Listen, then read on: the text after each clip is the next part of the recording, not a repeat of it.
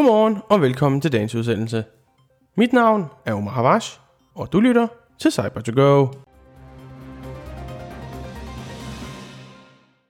Regnmetal, der blandt andet hjælper til i Ukraine, er blevet hacket af ransomware-gruppen Black Basta.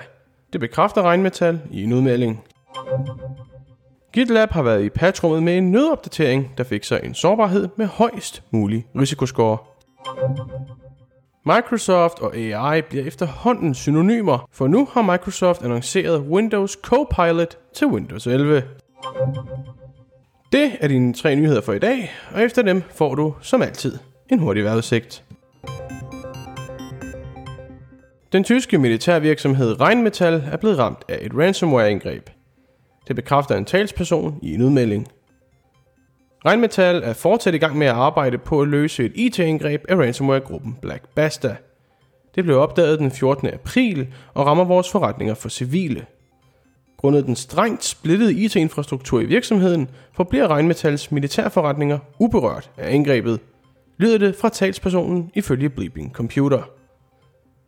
Blackbuster har på deres lækside udgivet dele af de data, de har stjålet fra Rheinmetall, inklusiv fortrolighedserklæringer, tekniske detaljer, paskopier og købsordre. Rheinmetall har naturligvis allerede informeret myndighederne og sendt sagen til retten. Virksomhedens militærarbejde, hvor de blandt andet har været en stor støtte i Ukraine, er som sagt uberørt. GitLab har udgivet, hvad de kalder for en nødopdatering, og det har de gjort for at fikse en kritisk sårbarhed med højst mulig risikoscore. Den er udgivet i version 16.01 og rammer GitLabs Community Edition såvel som Enterprise Edition, men altså kun hvis det er version 16.00. Tidligere versioner af softwaren er således ikke dækket ind af den sårbarhed. Sårbarheden lader helt grundlæggende aktører læse filer på serveren, hvis der er en vedhæftning på et projekt i mindst fem undergrupper. Den blev fundet af en sikkerhedsresearcher og meldt ind via GitLabs Bug Bounty-ordning. GitLab opfordrer selvfølgelig alle til at opdatere omgående, og CV'en for sårbarheden kan som altid findes i show notes for den her udsendelse. Microsoft går skridtet videre med AI, for nu har de nemlig introduceret Windows Copilot. Det er en ny sidebar, der vil være tilgængelig for brugere, ligegyldigt hvilket program eller vinduer de har åbent. Den er blandt andet bygget med ChatGPT og Bings nye chatfunktion, og ideen er, at den skal gøre brug af Windows mere behageligt for brugeren.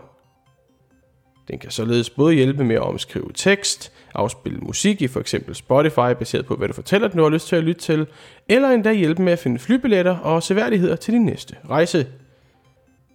Selvom det fra et bekvemmelighedsperspektiv er en god feature, er sikkerheden selvfølgelig et stort spørgsmålstegn i det regi. Og det bliver uden tvivl et taleemne for mange i cyberbranchen, når der skal tales om Windows Copilot. Den forventes tilgængelig i preview-udgaven af Windows til næste måned, hvis alt går efter planen. Hver i dag kan opsummeres med et ord, nemlig sol. Sol vil dække Danmark fra start til slut på den her torsdag, men der vil i nogle egne være få skyer at se. Det bliver dog tørt og varmt, og temperaturer hen over dagen kan vi finde mellem 16 og 20 grader. Her hos Level 7 vil vi gerne gøre Danmark mere sikkert dag for dag, og vi vil rigtig gerne give tilbage til samfundet i form af hjælp og viden om cybersikkerhed. Så hvis du er en uddannelsesinstitution eller en mindre virksomhed, er vi bestemt interesseret i et samarbejde.